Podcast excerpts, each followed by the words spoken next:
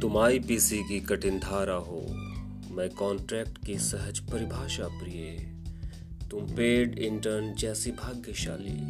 मैं सीनियर का अभागा सेवक प्रिय। तुम सुप्रीम कोर्ट में लड़ती मुकदमा हो।